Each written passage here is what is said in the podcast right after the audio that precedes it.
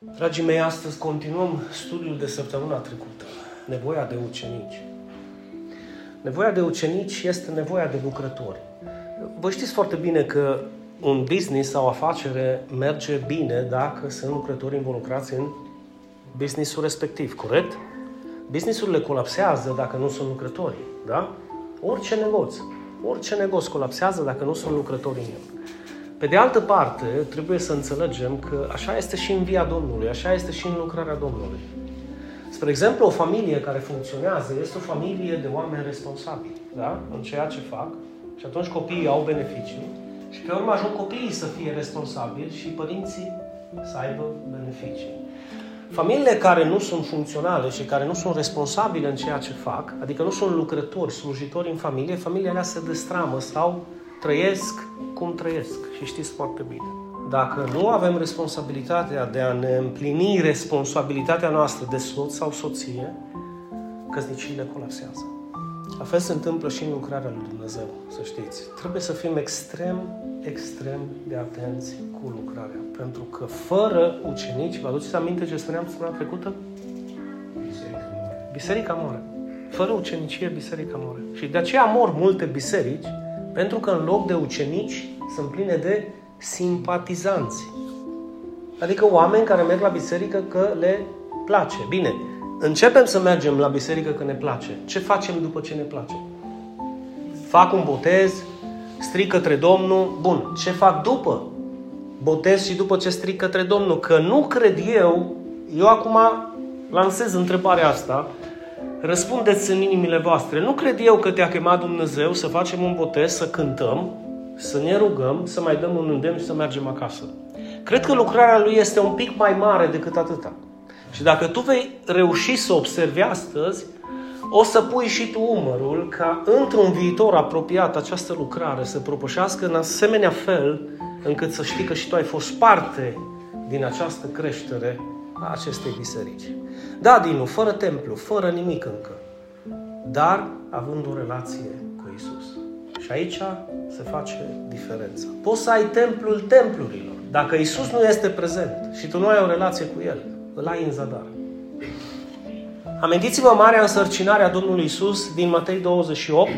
Prin urmare, duceți-vă și faceți, vedeți că implică o acțiune, duceți-vă și faceți ucenici din toate neamurile, botezându-i în numele Tatălui, al Fiului și al Sfântului Duh, sau al Duhului Sfânt, și învățându-i să păzească tot ce v-am poruncit eu. Extrem de important, da? Extrem de important. Ei bine, poate zici, nu mă pot duce până în Mongolia sau până în Statele Unite. Dar cu siguranță poți să mergi până la vecinul de apartament. Amin. Sau la fostul tău coleg. Sau la prietenul tău, clientul tău, amicul tău, amica ta. Așa este. Amin. Nu este greu să facem acest lucru.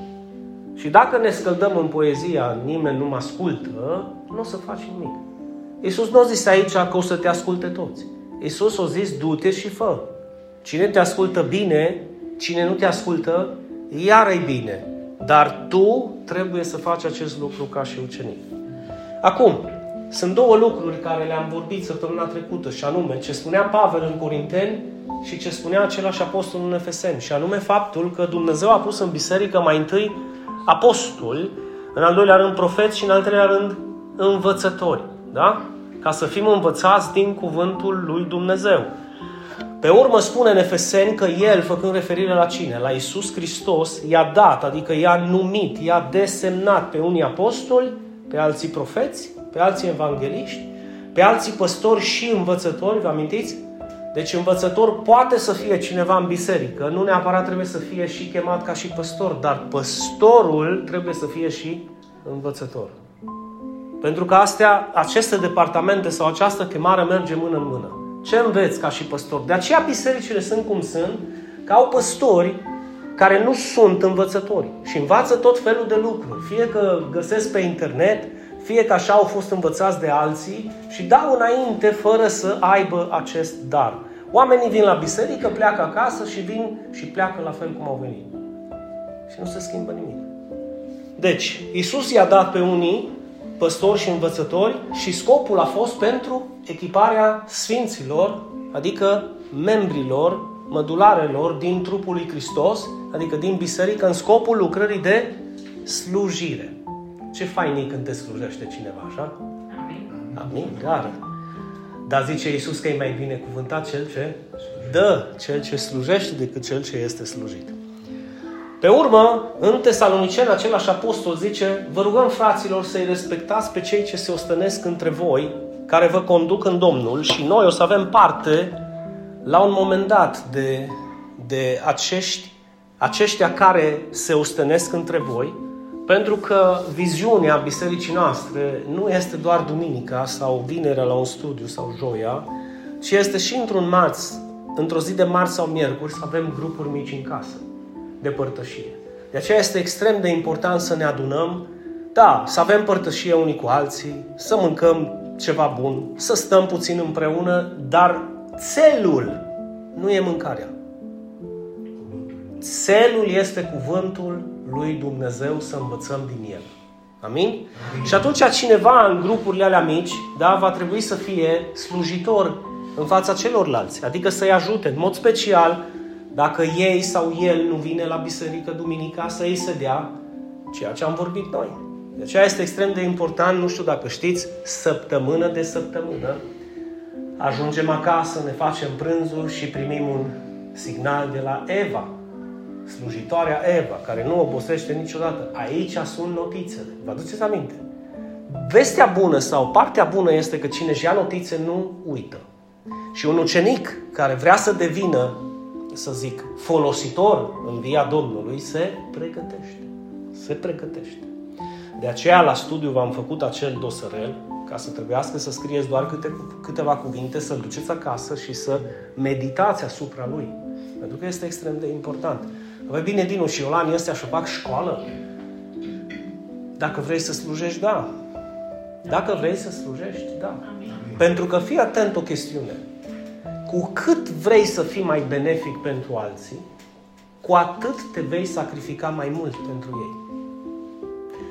Ce a făcut Isus pentru noi? Cât de mult s-a sacrificat? Până la ce e acolo să-mi iau și eu două notițe, să știu versetele astea, săptămâna viitoare să știu exact care a fost introducerea mesajului, da?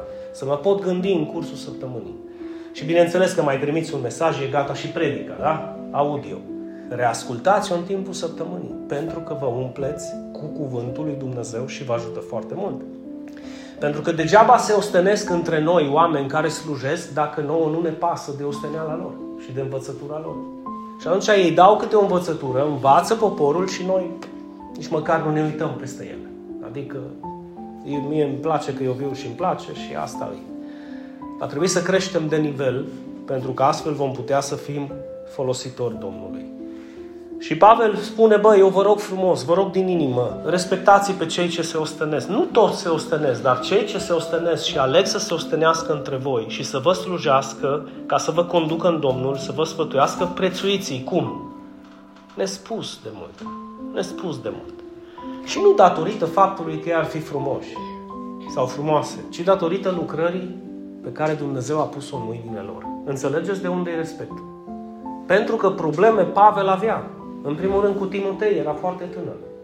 Și când îi spunea lui Timotei, copilul meu în credință, făcut tare lucru, făcut tare lucru, în biserică erau și oameni de 40, 50, 60, 70. E un pic șud așa, știi, să stai să zici, bă, îmi zice mie un țân de 17 ani cum să fac treburile, sau 18 ani. Mă, da, datorită lucrării și chemării lui a fost acolo. Și dacă Dumnezeu a considerat să-l folosească pe el, întrebarea e ce se întâmplă cu mine, să nu ascult. Înțelegeți? De aceea în biserică poți să găsești un lider slujitor care să aibă 20 de ani, să aibă 40 de ani, să aibă 50 de ani sau să aibă 80 de ani, pentru că vârsta nu contează. Chemarea și slujirea e tot ce contează. Și se vor cerne în biserici simpatizanții de slujitori. Să vedeți pe parcurs. Slujitorii, ucenicii își vor dori să plătească un preț, simpatizanții o să vină. Și ce facem cu simpatizanții din Ne bucurăm de ei. Amin. Stai liniștit, că nu-i dă nimeni afară. Ne bucurăm de ei, o să se integreze cum pot, o să se involucreze cum pot, cum își doresc, cum aleg, dar te poți baza doar pe ucenici. Pentru că și Isus s-a bazat doar pe ei. Să știți că simpatizanții n-au mers să dea mai departe Evanghelia decât ucenicii. Și ce spuneam? În cazul în care ucenicia se stinge, adică nu mai există studiu, nu mai există scriptură, nu mai există uh, supunere, ascultare, meditare la Cuvântul lui Dumnezeu, se stinge odată cu ea, cu ucenicia și biserica. Să știți. Se stinge și biserica. Acum, dragii mei, haideți să dăm citire, să lecturăm puțin o porțiune biblică ca să vedeți cum stau puțin lucrurile când este vorba de slujire. Iisus a spus în Matei, capitolul 20, vorbind despre împărăția lui Dumnezeu, că se aseamănă cu stăpânul unei case, care a ieșit dis de dimineață să-și angajeze lucrătorii la vie. Știți ce înseamnă dis de dimineață pentru iudei? Undeva șase dimineața, șase în zorii zilei. Și după ce s-a înțeles cu lucrătorii, care stăteau pe acolo prin piață și nu aveau de lucru, s-a înțeles cu ei pentru un denar. Un denar era plata unei zile de muncă cinstită. Da? Deci un denar însemna plata unei zile cinstite de muncă. Toți au zis în piață, și eu viu la lucru, și eu viu la lucru, și eu viu la lucru. Mă, vă convine denarul. Da, îți dai seama din moment ce nu i-a angajat nimeni. Adică gândește-te tu, nu te ia nimeni la slujire, nu te ia nimeni la muncă. Și vine Isus și zice, îți dau un denar pe zi, vii să lucrezi azi în via mea. Tu ce ai zice? Știind că ai acasă familie, știind că ai acasă o casă de întreținut, nu o să stai în piață să zici, mai aștept să vină cineva să-mi dea doi denari. Că poate nu vine nimeni. Sau nu viu să lucru la tine în vie. Pentru că dacă ai fi avut alte opțiuni, te-ai fi dus să muncești și să slujești. Ei n-au avut. Și se duc în via Domnului. Zice că s-au înțeles cu ei și i-a trimis în via lui. Pe la ceasul al treilea, adică undeva pe la 9 dimineața, iasă din nou și a văzut pe alții stând în piață cum? Așa fain a fost astăzi la biserică. Ioi, ce fain am cântat, ce fain am... Ioi, mi-a fost dor de biserică și asta e minunat. Dar tot stau așa și tot n-am de lucru. Mă minunez de departe cât e faină via, cât e mult orodit, da, cam așa, știi? Și îi vede pe alții stând în piață fără lucru și le zice și acestora. Duceți-vă și voi în via mea și vă voi da ceea ce este drept. Ce este drept? Unde ne A, da, deja era 9 dimineața, ăștia deja munciseră de 3 ore. Știi? După aceea, zice că s-au dus și ei. A revenit iară la ceasul al șaselea și al nouălea, adică la 12 și la 3 după masă. Și iară se întâlnește cu un grup de oameni care nu făceau nimic. Îi vede pe alții stând în piață și i-a întrebat, de ce stați aici toată ziua fără lucru? Ei au răspuns, pentru că nu ne-a angajat nimeni. Adică nimeni nu ne-a oferit posibilitatea să slujim. Spune împreună cu mine, Doamne, dă-mi o biserică în care pot să slujesc. Amin. Atunci el le-a zis, duceți-vă și voi în via mea și veți primi ceea ce este drept. Adică, Elisa, tot un denar. Dimineața, în zor de zi, a fost șase dimineața. Pe la ceasul al treilea, nouă. Și pe la ceasul al șaselea, 12. Și pe la ceasul al nouălea, 3. Exact. Când a ieșit la ceasul al 11-lea, asta era înainte cu o oră să, să termine ziua de muncă, adică la 5 după masă. Le zice și la ăștia, de ce stați toată ziua fără lucru? Pentru că nu ne-a angajat nimeni, haideți în via mea și veți primi. Elisa? Ce-i drept? Un denar pe zi. Pe bine, un denar pe zi, Ali, dar era 5 după masa. Ce fain să mă angajez și pe mine cineva pe la 5, de la 5 după masa, că până mi-au grebla și ciubotele și mă duc în piață, adică mă duc în vie, ajung la 5 jumate zic, unde trebuie să dau? Și îmi zic ăștia care deja au început rândurile, zice, acolo! Și mă duc acolo cu grebla. Și când ajung acolo și s-a terminat ziua. S-a terminat ziua ea și iau cei drept. Ea. Am aruncat grebla și viu la stăpân, nu? Nici n-am apucat să dau cu grebla bine, femeia. Corect? Și zice Iisus, veți primi ceea ce este drept, adică ceea ce te-ai înțeles cu mine. Când s-a făcut seară, Stăpânul viei a zis administratului său, cheamă toți lucrătorii și plătește începând de la cei din urmă până la cei din tâi, adică începând de la ăștia care au venit la 5 după masa, la ceasul al 11-lea, până la cei care au venit dis de dimineață cu mine, încă nici nu era nici nu au răsărit soarele. Au venit cei de la ceasul al 11 ăștia care nu au apucat să dea cu sapa nici măcar o dată. Și ajung ei și când au venit cei din tâi, s-au gândit că o să primească ei mai mult, pentru că dacă ăștia au primit denarul, ăștia, ăștia care au venit de la 6 dimineața, mâinile cu beșici, o muncit, o tras, s-o zdrobit, da? Zice că s-au gândit că vor primi mai mult, dar au primit și ei tot un denar fiecare. Deci asta, asta a fost înțelegerea, nu? Ei dimineața la șase, când le-au zis Iisus, stăpânul, haideți în via mea, bă, veniți pentru un denar, venim.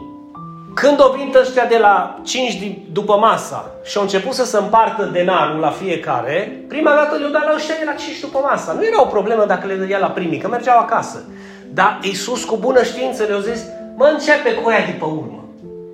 Și eu dat la aia care au venit la 5, 5 și 20, 5 jumate, denarul, ăia super fericiți, corect? Așa s-au gândit, mă, dacă la ăștia le-au dat un denar. Mi-au zis nouă la început când ne dă un denar, dar noi am tras, bă, nu ca ei. Noi suntem pocăiți de 24 de ani. Noi îl urmăm pe Hristos de 8 ani. Nu mă poate pe mine compara Iisus cu... Și atunci vin ei gândindu-se că primește mai mult și după ce au primit denarul fiecare, și-au arătat nemulțumirea înainte stăpânului casei, nu administratorului, știi? Direct la stăpân, la sursă. Aceștia din urmă au muncit doar o oră și ai făcut egal cu noi, care am îndurat greul și arșița zilei. Nu zic că n-aveau dreptate pe, în partea asta, știi? Că aveau dreptate, că zici, bă, săraca Eva, nu? O muncit și o slujit în biserică și vine cineva, începe să slujească, vine Domnul, pe Eva au prins-o, să zic, în ultimii 10 ani în trudă și pe ea, Vasile o, o prins în, în lucrare că nu a apucat să zic să cânte sau să facă un ucenic. Că nu a apucat, că a venit Domnul. Și la poarta cerurilor, știi, începe cu Nea Vasile și îi dă Dumnezeu mântuirea promisă în dar. Pentru că zice, bă, acolo am înțeles, eu mor pentru voi, asta pe o parte cu mântuirea, da? Să înțelegeți. Și când vine Eva, zice, a, pe, pe mie pe lângă mântuire trebuie opt mântuiri. Sper să ne bucure faptul că dacă s-o înțeles cu noi la un denar, adică dacă s-o înțeles, băi, eu mor în locul vostru. Că mă slujiți o lună, că mă slujiți o zi, că nu apucați să mă slujiți. Sau mă slujiți toată viața voastră, uite, de exemplu, de 23 de ani. Nu aștepta mai mult decât te-ai înțeles cu mine. Că-i binecuvântarea mea, că-i răsplata mea, că-i mântuirea mea, eu știu ceea ce este drept să-ți dau ție. Amin. Și Domnul este drept, să știți. Amin. Problema lor este că s-au uitat la alții și au început comparările, ceea ce este tipic între oameni și în biserici. Ei nu o să fie o echipă, ei au început să fie competitori. Da? Au început să, să întreacă unul pe altul. Au început să aibă pretenții mai mari decât ceilalți. Nu mai luat în seamă ceea ce o zis stăpânul. Deci, bă, noi am îndurat tarșița zilei. Și le dai lor ceea ce ne dai și nouă? Întrebarea e alta. Oare nu m-am înțeles eu cu tine să-ți dau un denar? Ba da. Ai fost de acord cu mine când ai venit azi dimineață? Da. Acum tu ai o problemă că eu îi dau și la ceea ce vreau să-ți dau ție. Înțelegeți? Asta e problema ta. Nu că, eu, nu că n-ai fi mulțumit cu denarul. Tu ești nemulțumit că eu sunt bun și cu ălalt. Și zice în felul următor. Prietene, eu nu te neîndreptățesc. Adică eu nu te înșel pe tine. Nu te-ai înțeles tu cu mine pentru un denar? Ia ce ți aparține și pleacă. Adică cu siguranță tu nu mai muncești în vie, chiar dacă ai tras arșii și a zilei. Eu vreau să-i dau și acestuia din urmă ca și ție. Nu am voie să fac ceea ce vreau cu ceea ce îmi aparține? Adică cu binecuvântarea mea, cu răsplata mea, nu pot eu să fac ce vreau? Sau ochiul tău este rău fiindcă eu sunt bun? Adică se cade să te superi pe mine că eu vreau să fiu bun și cu altul? Că de aici și figurile alea în biserică, știți? Că zicea cineva către mine, bă, din ce tu vorbești, bă? Bă, cine e lider, e lider. Și am zis, nu la noi. Le-am zis, la noi cine e lider, e slujitor. E lider slujitor. Pentru că exemplu am primit de la Isus. nu-i lider ca să scoată pieptul. Gata, au primit un post și acum toată lumea trebuie să... Nu, din nefericire, nu. De aceea îi vezi în biserici cum îi vezi. Și aici zice Iisus ceva, fiți atenți, parabola se termină aici. Și aici vorbește Iisus, dând o explicație în câteva cuvinte. Tot așa, cei din urmă vor fi cei din tâi, iar cei din tâi vor fi cei din urmă, căci mulți sunt chemați în vie, da? Dar puțini sunt aleși în slujire. Cu siguranță ăștia care nu au comentat nimic și au fost mulțumiți, au mai primit o zi de lucru și a doua zi, și a treia zi. Și stăpânul s-a bucurat de ei. De ce? Pentru că au avut un conveniu, au avut un pact, au avut un legământ și ei au ținut legământul. Doamne, ai zis așa, da, facă-se voia ta. Amin. Amin. Pentru că pe altul nu s-a putut baza. Pentru că să lucri într-o vie cu un supărăcios, super și colegii de lângă tine, și coechipierii de lângă tine, și frații de lângă tine și o să aibă de suferit via și ogorul. Suntem aici. N-are nimeni de câștigat dacă suferă via și ogorul. Pentru că dacă nu mai este producție în vie și în ogorul Domnului, nu mai este binecuvântare și răsplată să poți să primești denarul. La ce să te cerți cu cel de lângă tine? Când poți să slujești ca să fie, ia da când avem pretenții de cine mis sau de cine suntem. Ăștia care muncesc de prea mult timp. Se întâmplă să piardă noțiunea chemărilor, adică slujirii. Și tu îi observi. Ăștia care au pretenții, ăștia care așteaptă, ăștia care privesc de sus, ăștia care întotdeauna îi văd pe alții mai un pic mai altfel. Gândește cum te-a văzut Isus pe tine. Pentru că în momentul când te-a angajat pe tine, nu te-a angajat nimeni. Când nimeni nu s-a gândit la tine, El a venit și te-a căutat. Când te-o găsit, o zis, nu vreau să fii spectator la mine în vie, vreau să te pun la slujbă, pentru că am și o răsplată mare pentru tine. Ce? Ceea ce este drept. Amin. Și Dumnezeu este drept. Având pilda asta în mintea noastră, fără să uităm de marea trimitere și anume mergeți prin toată lumea și faceți ucenici din toate neamurile. Botezați în numele Tatălui, al Fiului și al Duhului Sfânt și învățați să păzească, zic cu mine, tot.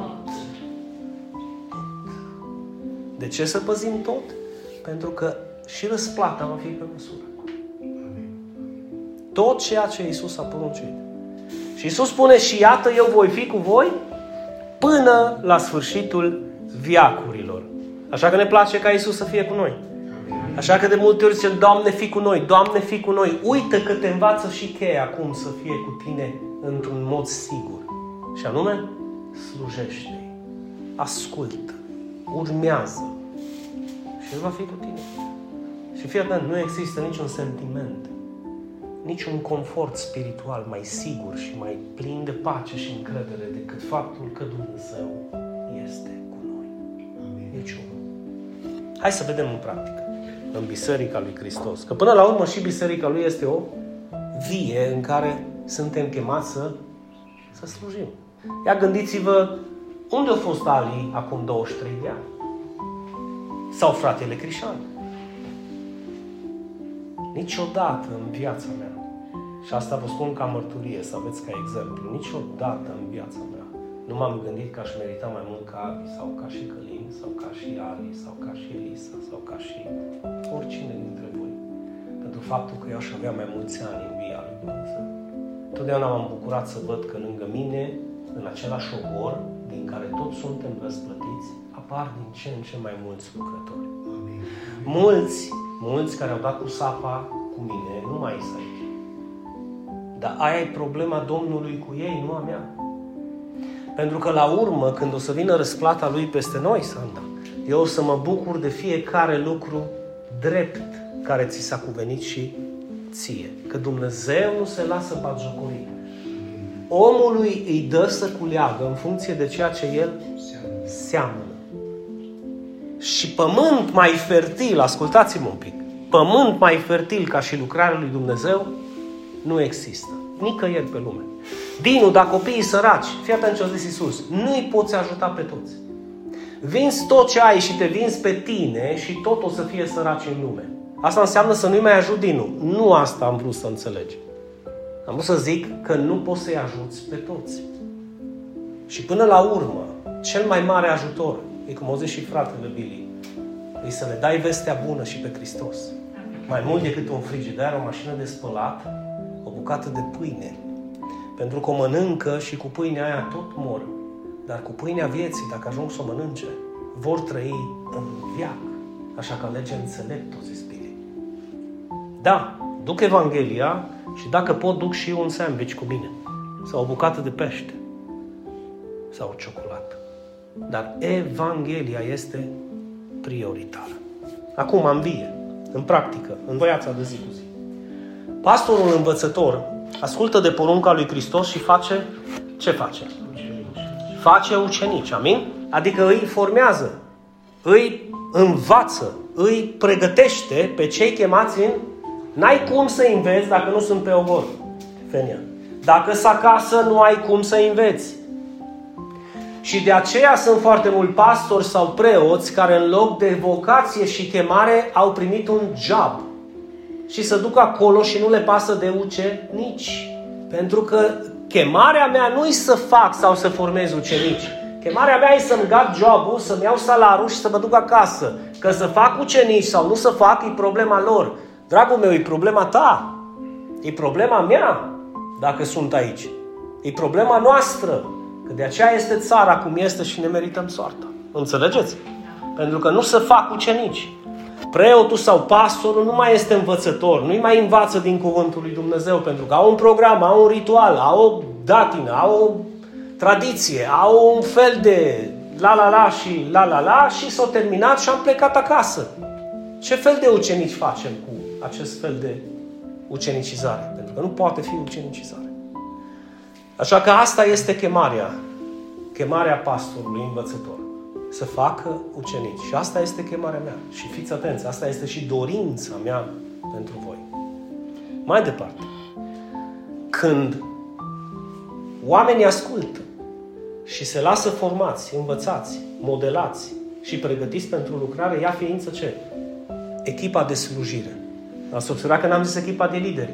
Echipa de slujitori care e formată din ce fel de oameni, slujitori, fideli și ascultători față de Dumnezeu. Și noi când zicem ascultători față de Dumnezeu, nu uităm ce am pus cu galben la început, că El însuși a desemnat pe unii apostoli, pe alții profeți, pe alții păstori, învățători pentru lucrarea de slujire. N-am cum să ascult de Hristos și să nu ascult de cei chemați de Hristos. N-am cum. Din eu am o problemă cu autoritatea. Știu, toți avem sau am avut. Dar Dumnezeu ne modelează. Nu există biserică adevărată a lui Hristos începând cu cea cu primul, din primul secol până astăzi, să nu poți fi într-o grupare sfântă și să nu ai cuiva să dai socoteală. Nu există. Pentru că rânduiala asta nu-i de la mine, nu-i de la tine, nu-i de la noi, este de la Dumnezeu. Și nu o face de dragul de a numi pe câțiva ca să fie peste alții, o face de dragul de a numi pe câțiva pentru a forma pe alții. A forma, ai pregăti în lucrare. Și n-ai cum să pregătești decât această echipă care când se ridică au două semne vizibile. Sunt fideli, fideli lui Dumnezeu în primul rând, fideli lucrării, fideli celor care sunt în conducere sau în slujire și ascultători. Asta este un semn vizibil. Când încep tamtamurile, s-a terminat slujirea. Deci ucenicii sunt slujitori, dar nu slujesc unor stăpâni. Vorbește liderul sau uh, liderul de grup sau păstorul despre dragoste și toți zicem, no, hai să vedem câtă dragoste ai. Vorbește despre dărnicie, hai să vedem câtă dărnicie ai, înțelegeți? Da, asta e o mentalitate de stăpân. E ca și cum un stăpân ar aștepta de la rob robii lui să facă toate cele lucruri ca să-i arate lui cum slujesc. Dragii mei, noi și voi, ca și slujitori în Biserica Cristocentrica Turda, nu slujim unor stăpâni, slujim altor slujitori. Ce vreau să zic cu asta? Că le dai exemplu de slujire ca și ei să slujească. Când tu începi să pui obrazul odată, și a doua oră, și a treia oră, și a patra oră, și te pocnesc în continuu, la un moment dat nu mai pui obrazul, zici, bă, Te rog frumos, deci, mă înțelegi, vrei să te antrenezi, du-te acasă și ia un sac de box, că acum eu nu cârpa ta pe care tu mă înțelegeți ce zic. Deci trebuie, trebuie, trebuie slujit cu înțelepciune. Adică dau și ajut și mai dau și ajut și mai fac și ajut și la un moment dat zic, fii atent, hai implică-te să facem și pe... A, păi nu, dați și ajutați, că de-aia am venit aici. Mă, tată, dăm și ajutăm o dată, de două ori, de trei ori, de cinci ori, da. Nu confunda chestia asta cu, mă înțelegi? Pentru că ce se întâmplă? Când nu mai dai și nu mai ajuți, pleacă. Chemarea lui n-a fost să slujească, chemarea lui a fost să fie slujit, ca și stăpânii. Eu de am venit aici să mă slujiți pe mine. Nu, nu, nu, nu. Noi am venit aici să ne slujim unii pe alții și în funcție de cât de mare ți este chemarea, atât de mult vei sluji. Așa că dacă ne întrecem în ceva, să ne întrecem în slujire. Aceștia, mă refer la ucenicii slujitori, duc mai departe cele învățate cu ce? Cu exemplu și recunoștință. Amintiți-vă de conducătorii voștri care vă conduc în Domnul, supuneți-vă lor pentru că ei sunt cei care la un moment dat vor da socoteală pentru sufletele voastre. Așa spune evrei. Vă amintiți? Vor da socoteală, adică la un moment dat Dumnezeu va zice ce ai făcut cu grupul ăla? Ce ai făcut cu familia respectivă? Ce ai făcut cu acei tineri? Ce ai făcut Dinu cu biserica? Ce ai făcut Călin? Ce ai făcut Adi? Ce ai făcut Ali? Pentru că fiecare la rândul nostru, Eva, la un moment dat vom avea posibilitatea să slujim altora. Și acelea vor fi niște suflete pentru care, într-un fel, vom da socoteală căci Domnul ne va întreba ce am făcut cu ele. Și noi trebuie să învățăm chestiile astea de la ceilalți care au fost înaintea noastră. Spre exemplu, cel pe care eu l-am admirat, am fost profund mulțumitor față de Dumnezeu și am trăit cu recunoștință față de Dumnezeu și față de El a fost fratele Billy. Pentru mine. Eu nu știu cine e pentru tine. Dar e un semnal de alarmă că dacă n-ai pe nimeni ca și exemplu, dacă n-ai pe nimeni în care să, să zici toată stima și toată dragostea pentru liderul meu sau pentru slujitorul meu, acolo este o problemă de caracter, dragul meu. Pentru că mă înclin să cred că atunci singurul pe care tu îl apreciezi e ăla pe care îl vezi în oglindă. Și zici, ăsta, da, ăsta, da exemplu, știi? Dar aduți aminte că unde suntem acum, suntem pentru că am luat exemplu de la Hristos și am luat exemplu de la alții care înaintea noastră au pășit pe calea lui Hristos. Atenție mare! Membrii echipei de slujire îi consideră pe ceilalți colegi cu echipieri. Nu adversari, nu dușmani, nu oponenți, știi? Adică, ăștia care merg în via Domnului, Mihai, nu sunt de la Steaua și alții care vin la 12 îs de la Dinamo București. Și atunci ne dăm în cap pe stadion. Via este aceeași, ogorul este a Domnului. Faptul că am venit mai devreme sau mai târziu nu ar trebui să fie dispute între noi, ci ar trebui să ne lege mai, mai tare. Ăla care e de dimineața, Mihaela, să se uite la ăla care a venit la 12 și să zică, dragul meu, draga mea, nu, nu, nu așa. Întoarce un pic grevla, că dacă lovești așa, ai mai mare spor, ogorul este mai bine săpat și recolta mai bună după aceea. Ai înțeles, Fane? Nu sunt acolo de dimineață ca să... Hei, știi? Atențiune! Au venit. Nu, îs acolo ca să pot să dau exemplu. Îs acolo ca să pot să dau exemplu. Pentru că fiți atenți, dragii mei, fiți atenți. Împreună slujim pentru binele echipei, adică pentru binele ogorului, adică pentru binele lucrării. Astfel toți avem de câștigat. Gândește-te când sunt dispute în biserici. Gândește-te că mai nou există fenomenul ăsta. Bisericile se frâng, adică se despart. Pastorul învățător face niște ucenici la care îi se suie fumurile la cap la un moment dat și zice nu mai ascult de nimeni. Îmi iau grupul ăsta sau departamentul ăsta peste care am fost pus responsabil, da? Și mă duc cu el și îmi fac biserică. Ca să nu mai dau socoteală. Asta se întâmplă. În orașul tău, Turda. Asta s-a întâmplat. Este o biserică neoprotestantă care s-a sfrânt de patru ori, dacă nu de cinci. Pentru că, și vă dau un exemplu, Vine cineva care e tânăr, da? și pare plin de râvnă și de sinceritate și zici, bă, ce chemare faină să-l pun să lucreze cu tine. Și voi vă aduceți copiii, care sunt copii sau băieți sau adolescenți, la întrunirea de tineret. Trup și suflet, copilul, bum, cu ei în fiecare sâmbătă, începe să explodeze lucrurile, e fain, îți simți copiii foarte entuziasmați, dar se întâmplă un lucru extraordinar de ciudat. Îl numești păstor. De ce? Pentru că zici, îi momentul să-l onorezi. Îl ungi. Îi faci o chemare. Tipul se umple și mai, tare. și mai tare. și pe urmă, vine momentul sub soare când tu duminică te trezești împreună cu ceilalți părinți că ai tăi copii sunt în altă locație și nici măcar nu ți-ai dat seama că în jur de 40, 50, 60 de tineri, copiii tăi și ai mei, au plecat într-o altă biserică că cică tipul tânărul respectiv au primit chemare de la Dumnezeu să facă o biserică. Dragii mei, asta nu e chemare. Asta se poate numi oricum altcumva, dar nu e chemare. Asta e frântură. Asta e distrugerea unei lucrări. Pentru că acel copil, când păstorul a vorbit cu părinții în urmă cu 20-25 de ani, întrebarea mea ali, unde au fost? Că nu era. Ați înțeles? Și vine când ogorul e gata și în loc să ia grebla să sape în continuare ca ogorul să crească sanda, îi ia pe lucrătorii din ogor și pleacă în ogorul lui. Eu acum zic, Dumnezeu este bun, Dumnezeu este milos și continuă să se folosească și de ei. Dar asta nu vreau să fie chemarea noastră. Adică dacă cineva vine în slujire să gândească de 10 ori. Și dacă tot vrei să ridici o biserică, du-te de pe acum și ridic o singur. Ca să vezi dacă ai chemare. Ca pescui într-o piscină vecină sau într-un acvariu care nu este al tău și să te duci cu, cu două harame de pește și să zici m-a chemat Dumnezeu, e un pic ciudat. Ia du-te acum și începe singur să vezi dacă te-a chemat Dumnezeu. Și dacă te-a chemat Dumnezeu, atunci tot respectul. Ai tot sprijinul meu. Mie nu-mi plac astfel de lucruri, să știți.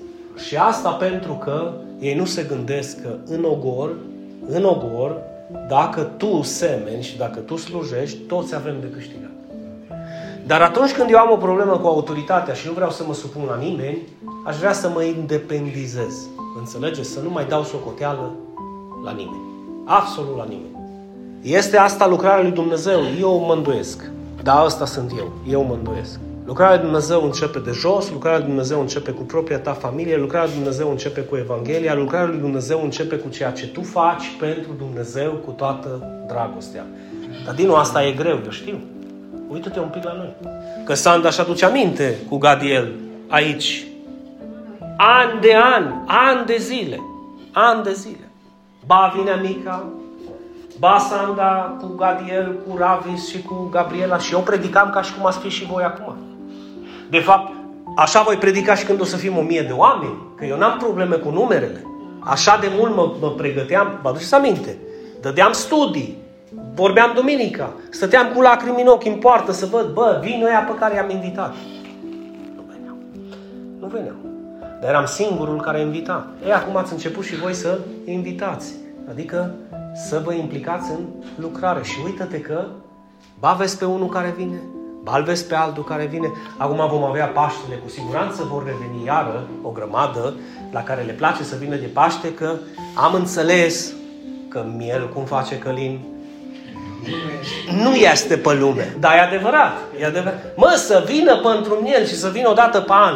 Că la un moment dat o să vină și pentru Hristos. Amin. Și dacă o dată pe an putem să-i slujim, o dată pe an să audă Evanghelia, nu știm când va culege Dumnezeu sămânța care a căzut în inimile voastre, pentru că știți că eu le predic când vin. Deci mâncăm cum mâncăm, dar după aceea acolo să închide ușa și semănăm. Zici, semănăm? Nu să știe niciodată. Absolut niciodată. Cred că a fost mai surprins Ali vineri de cum a fost când a venit la biserică. Eu am zis la Călin, bă, zic, tu nu ai zis că păstor eu? Zice, nu. A venit Ali, știi, și m-a văzut și ca și cum, dar tu ce faci, mă, aici, știi? Păi mă gândeam, zic că sunt vizită și eu, știi? Mă, dar ăsta e păsorul, e. și apare Ale acolo, vineri, știi, și intră fericit tot și Salut, salut, și vede pe Dorian și ce faci? Zice, bine, dar tu ce faci? Dar și eu bine, am venit la studiu. Haideți, ați venit la studiu amândoi. Dacă ați fi spus treaba asta acum 20 de ani în piață, Ali, cred că meream cu Ferrarul la vânătorul ăsta și nu mai veneam de acolo două zile. Pentru că nici eu n-aș fi crezut că după 20 de ani o să ajung să-l invit pe bălie la biserică unde slujesc. Vă dați seama ce întorsătură a avut Dumnezeu? Dar acum gândiți-vă unde sunt alții care nu s-au întors la Dumnezeu, că mulți dintre ei nici măcar nu mai sunt. Sau dacă sunt, sunt disfuncționale, adică nu le mai funcționează nici măcar familia. Cum să nu răsplătească Dumnezeu pe cei care îi cheamă? Foarte mult îi răsplătesc. Foarte, foarte mult îi răsplătesc. Deci dacă suntem implicați în via Domnului, avem de câștigat câți? Toți. Toți. Acum, responsabilul de departament, pentru că o să avem departamente și proiecte. Elisa numai zâmbește. Da, și cu tineri o să avem departamente, da? Și cu bărbați o să avem departamente, și cu femei o să avem departamente, și cu copii o să avem departamente. Departamentul de evangelizare, departamentul de căsnicii, departamentul de tineri. Aveți impresia că eu le pot face pe toate fenia. Cum, Dinu, tu ești chemat? Eu știu, dar nu pot să, să sap în șapte rânduri de ogor. Ai înțeles, Mihai? N-am cum. Dacă am început rândul ăsta de ogor, ca și păstor slujitor în biserică, ca și fondator, ca și apostol, mă refer apostol ca și misionar, cel care plantează biserici, nu pot să mă duc și pe alte rânduri pentru că n-am șapte mâini să lucrez în toate departamentele. Așa că cineva va fi responsabil de departamentul cu tare. Și dacă e responsabil de departamentul cu tare, întotdeauna când lucrez cu oamenii, adi, o să fie, dacă ai 20 de oameni în grup, o să fie 20 de păreri și probleme diferite. Ei, liderul care e chemat să slujească ascultă toate părerile ale, corect? Și la un moment dat va lua hotărârea finală. Bineînțeles că nu toți o să zică amin. Sau dacă zic amin, zic de aici. Dar în gândul lor ce trebuia să mă plătească 5 denari. Pe mine. Că eu am îndurat arșița și eu am fost cu el de la început. Tu poți să fii unul dintre creștini care nu acceptă această chemare a uceniciei să te conformi cu faptul că îți place la biserică. Ești binevenit. Poți să fii unul dintre acei creștini care se mai implică din când în când să facă câte o salată sau câte o mâncare. Ești binevenit. Dar poți să fii acel creștin care acceptă chemarea uceniciei ca să poți să devii și tu un lider, slujitor, influent și roditor în via Domnului și la asta mă refer prin roadă ucenici. Adică și tu la rândul tău să faci ucenici. Ce vrei să zici, Dinu, că tu va veni momentul când poate vinerea sau joia la studiu nu o să-l mai dai tu? Exact. Nu o să-l mai dau eu. Și cine o să-l dea? Tu. Cum? Cum l-am dat și eu la început. Amin. Dar nu sunt pregătit. Nici eu n-am fost. Dar nu știu. Nici eu n-am știut. Dar n-am putere. Nici eu n-am avut. Dar îți va da Dumnezeu. Amin. Ai înțeles, Gabriela? Stau și zic, mă pregătesc și zic, Cadiel, mă las folosit de Domnul. Ia gândiți-vă că vin 6, 7, 8, 10 tineri ca să intre în grupul de laudă și închinare. Paul și Gadiel va trebui să învețe că nu suntem aici să cântăm, suntem aici să ne închinăm. Va trebui să învețe cine e Dumnezeul căruia noi îi, îi cântăm Lui. Ce implică faptul că eu ating niște acorduri? Pentru că dacă eu ating niște acorduri cum atinge tecladistul de la Shakira, habar n-am ce fac în biserică. Dumnezeu nu este în căutare de muzicieni. Dumnezeu este în căutare de închinători. Vă amintiți povestea cu Samaritanca? Nu, nu, nu, eu mă închin aici la fântâna lui Iacov. Fată, Tatăl este în căutare de închinători adevărați, pentru că sunt și falși. Și acei închinători adevărați se închină lui Dumnezeu în duh și adevăr. La fel se întâmplă cu departamentul de tineri, care și ei vor trebui să fie ucenicizați. La fel se întâmplă și cu femeile care vin și nu vin. La fel se întâmplă și cu bărbații care vin și nu vin. Și la un moment dat, fiecare va trebui să zică Și acolo va fi cernerea. Și cu asta închei. Vreau să mă implic în lucrare, cu toate că nu știu, cu toate că simt că nu pot, îți dau o veste bună. Eu sunt aici tocmai pentru că nu știi să te învăț. Eu sunt aici acolo unde nu pot să te ajut. Ideea e dacă vrei. Vă amintiți câți dintre ucenici când Dumnezeu, Isus, de fapt, literalmente le-a spus că trebuie să-și ducă crucea până la sfârșit, vă amintiți câți au dat înapoi? Majoritatea. Fane, s-a uitat Isus peste cei ce au rămas și au rămas mai puțin decât vezi tu acum în jurul nostru. Și știți ce i-a întrebat? Vreți să mergeți și voi? El dorea să afle, Fenia, cu cine voi rămâne la luptă. Cine va merge pentru mine? Cine va lucra în via mea până la sfârșitul vieții? Cine nu va da înapoi, indiferent ce se întâmplă? Ca să știu pe cine mă bazez. Este o chestiune de hotărâre. No, ăla care hotărăște, creștinul care hotărăște, ajunge să fie un creștin ucenic slujitor. Și ăsta care ajunge să fie ucenic slujitor ajunge lider influent. Adică oamenii îl vor asculta. Că ce șodii să asculți pe cineva care nu are influență și nu are pregătire. Trebuie să-l asculți că n-ai ce face. Știți ce vreau să zic, nu? Asta se întâmplă când mergi undeva și găsești într-un post de conducere pe cineva care nu-i pregătit, dar au fost nepotului, cumnată sa lui, fratele lui, știți voi, și au fost pus și o mie erau mai buni, dar n-ai ce face. Asta nu vreau să întâmple în biserică, cu mult mai puțin aici. Trebuie să ne pregătim, trebuie să ne sacrificăm, trebuie să învățăm. Și v-am făcut un calcul cât se poate de simplu. Câți am fost vineri, Sanda? Câți am fost în număr? Vă aduceți aminte? Ok. Să zicem că grupul ăsta e, sunt ucenicii pe care eu îi formez, da? Tu ai și alte responsabilități. Coborând de la 25 la... nu la 15. Nici la 10. Nici la 5. Hai la 4. Și să luăm din ăștia 24 de oameni, Mihai, să luăm 5 lideri slujitori alii care să se ridice să zică Iată-mă, trimite-mă pe mine. Vreau să-ți fiu util. 5. Dacă 5 lucrători vor modela 20 de ucenici, hm? adică 4 fiecare, vor fi împreună 25 de oameni, da? Cam numărul de oameni care am fost vineri la studiu. E adevărat? De aia gândiți-vă un pic. Dacă 25 de lucrători vor modela câte 4, cât o să fie? în calculele mele sunt 100 de oameni, da? Și cu cei 25 care i-au format, sunt 125. Fiți atenți, am vorbit de patru ucenici. Știți cât timp ia aceste două procese? Șase luni fiecare. Da, în șase luni, în șase luni, tu poți să formezi un ucenic slujitor care să știe ce înseamnă biserică, slujire, Hristos, implicare, râvnă, dedicație și perseverență. Șase luni din nou, șase luni.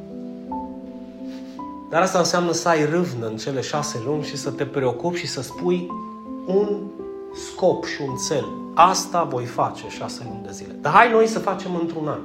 Nu în șase luni, da? Într-un an.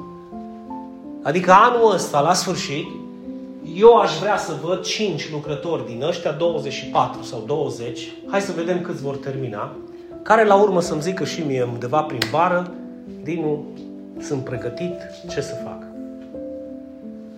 Și pe urmă, ăștia 25, anul viitor, lejer, până în vară, pot să facă 100 de oameni. Dar nu 100 de credincioși, dragii mei, 100 de ucenici și acum gândiți-vă la partea cealaltă. 125 de ucenici, care erau 25 de lucrători, plus ăștia 100, sunt 125 de lucrători ori 4, sunt 500. Și cu aia 125, sunt 625. Hai să presupunem că 125 dintre ei au venit diavolul și au mai ba l-a luat pe unul, ba unul s-a umflat, ba altul s-a ofticat și rămâi în 3 ani de zile cu 500 de oameni. Oare cum vezi tu biserica în trei ani de zile? Uite, eu așa aș vrea să o văd. Dar mă repet, eu nu pot singur. Ce vei face tu? Pentru că nu mai trebuie să mergem în toată lumea, nu mai trebuie să mergem până în Norvegia sau în Spania să facem ucenici, putem să-i facem în orașul nostru. Dacă ați ști câte familii și câți oameni au nevoie de adevăr, nu știu dacă ați mai putea dormi pentru ogorul Domnului, pentru via Domnului. Dar vedeți de ce nu se întâmplă acest lucru? Pentru că aproape toate responsabilitățile sunt lăsate în mâna păstorului. Fă, că doar de ești acolo. Dragii mei, eu vă mărturisesc, eu nu pot să fac. Pentru că chemarea noastră este de a forma ucenici, care la rândul lor să facă și ei la rândul lor să facă și dacă te uiți după aceea, după câțiva ani de muncă, să poți să strângi o recoltă bogată în care toți au de câștigat. Familii care și-au remediat viața matrimonială, oameni care au ieșit din vicii și din substanțe toxice, familii pline de pace, de liniște, de dragostea lui Dumnezeu, familii care să poată să răspândească lumina lui Hristos și mireazma lui Hristos într-un mod plăcut. În funcție de cât îți dorești și tu acest lucru, atât de mare va fi și prețul pe care îl plătești. Așa că e simplu. Dumnezeu nu o să te scoată afară din ogor, Dumnezeu nu o să te bată, Dumnezeu nu o să, te, să se supere pe tine, dar răsplata, ascultă-mă, răsplata unui om care slujește pe Dumnezeu versus răsplata unui om care nu slujește pe Dumnezeu, eu în umila mea experiență am văzut-o totalmente diferită. Și în ce privește familia, și în ce privește viața socială, și în ce privește sănătatea, și în ce privește multe, cu excepții, dacă sunt excepții, dar majoritatea au cules ceea ce au semănat. Ce vei face, sincer? Ce vei face? Vei asculta de cuvântul lui Dumnezeu descoperit în paginile Scripturii? Îi vei spune, Doamne, iată-mă, trimite-mă pe mine, am nevoie ca Tu să mă ajuți? Vreau și eu să mă gândesc, mă, cum fac eu patru ucenici într-un an de zile? Cum îi fac? Simplu. Cheamă-i acasă la tine. Vorbește-le din cuvânt. Invită-te la ei acasă. fă timp pentru ei. Vorbește cu ei, roagă-te pentru ei, învață-i, vorbește-le, cheamă-i la biserică, implică-i în lucrare, Arată-i prin exemplu devotamentul tău față de prezența lui Dumnezeu, recunoștința ta, mulțumirea ta, închinarea ta, dragostea ta. Fii un exemplu pentru el sau pentru ea. Și persoana aia și sufletul acela o să-ți mulțumească o veșnicie pentru că ți-ai făcut timp pentru ei. Cum poate foarte mulți dintre voi, așa, în fața la Dumnezeu, o să ziceți, bă, Mulțumim fain pentru blonduțul ăsta meu. Orică mi-a bătut acasă la ușă, orică m-a sunat, orică a venit în vizită, orică s-a preocupat pentru mine, orică a fost lângă mine și m-a învățat ceea ce trebuia să învăț. Pentru că și eu la rândul meu exact asta am făcut și exact asta am învățat de la alții. Haideți să ne dăm silința să-L slujim pe Dumnezeu cu tot ceea ce suntem și cu tot ceea ce putem. Haideți să ne dăm silința să facem din lucrarea Lui o prioritate pentru viața noastră. Haideți să o luăm treptat și să zicem, bă, 1, 2, 3 sau 4 ucenici pot să fac și eu. Și știi cum îi faci, cum ți-am zis? Începi frumos să ai o relație cu ei, o relație de părtășie, o relație în care tu îi chemi acasă la tine și dacă doar poți să te rogi pentru ei în momentul în care sunt la masă la tine, ai câștigat un pas. Și pe unul îți spui, uite, mi-ar face foarte mare plăcere să vorbim un pic despre. Și noi putem să facem un dosărel cu strictul necesar da? cu întrebări necesare, adică cine e Dumnezeu, cine e Isus, cum este mântuirea, ce este biserica, întrebări simple care să pot să fie un subiect de discuție tabu, să zic, pentru, pentru ei când vin la tine. Și toate celelalte pe urmă le putem, da, când se ajunge la un nivel mai mare, se poate chema cineva care e mai pregătit, pot să viu chiar și eu, punem umărul, oricum la un moment dat, să zic, o dată pe lună mă poți chema și pe mine, să-i cunosc și eu pe ei, că poate nu vin la biserică. O dată pe lună poți să-i chem la biserică și pas cu pas să ei se pot integra. Nu vreau să te simți îndurerat sau să te simți împovărat pentru că nu ai invitat, adică n-au răspuns la invitație nimeni. Vă mai repet, Nici mie nu mi-au răspuns. Foarte mulți. Foarte mulți. Numai să știți că o să se deschidă puțin porțile oportunității și a șanselor ca oamenii să vină la biserică, să știți de ce? Pentru că vom trece de partea cealaltă și vom fi o biserică publică, recunoscută în orașul nostru. Până acum, zicea, mă duc la Dinu. Atunci o să zică, mă duc la biserică pentru că se vede că e biserică, înțelegeți? Și o să fie mult mai ușor. Să începi o biserică în casă este cel mai greu. Mai ales într-o cultură ortodoxă, cum avem noi, sau într-o cultură catolică din Latinoamerica. Pentru că ei percep biserica ca și fiind o clădire super mare, nu ca fiind cei doi sau trei care se adună în numele lui Isus. Și biserica nu este clădirea. Biserica suntem noi, tu și cu mine. Să ne rugăm. Doamne, îți mulțumim din inimă și din suflet că am reușit să ascultăm încă o dată cuvântul Tău, că ne-am putut bucura împreună, Doamne, de adevărurile Tale și credem în numele Lui Isus Hristos că Tu ne-ai chemat pe noi în ogorul Tău. Ajută-ne ca și cu râvnă și recunoștință și mulțumire, dându-ne Tu forțele și puterile necesare și înțelepciunea și credința necesară să muncim și să slujim în ogorul Tău, deoarece toți, la sfârșit, vom avea de câștigat împreună cu Tine, Doamne. Doamne, binecuvântez fiecare slujitor, fiecare ucenic, fiecare suflet care dorește să facă acest legământ cu Tine, de a intra în via Ta, Doamne, și a-ți sluji până la capăt de drum, fără să privească înapoi niciodată. Și vom privi înainte știind că Tu ne-ai chemat să mergem înainte, să ne scuturăm praful de unde am căzut, să ne scuturăm praful de toate păcatele noastre și să privim cu ochii țintă spre Hristos, care a fost atât inițiatorul credinței noastre, cât și cel care o desăvârșește. Și îți cerem ție, Iisuse Hristoase, umple-ne cu putere de sus, să putem să slujim până la sfârșit. Și fă, Doamne, din lucrarea uceniciei și din marea trimitere, o voce, Doamne, care să răsune în inimile noastre în fiecare zi și să înțelegem împreună cu Tine, să simțim împreună cu Tine de ce ai lăsat această mare însărcinare și pentru cine. Și dacă vom putea să recunoaștem că și pentru mine, înseamnă că nu a fost în zadar ceea ce Isus ne-a poruncit. Spune împreună cu mine a Lui să fie slava în biserică și până în ziua veșniciei. Amin.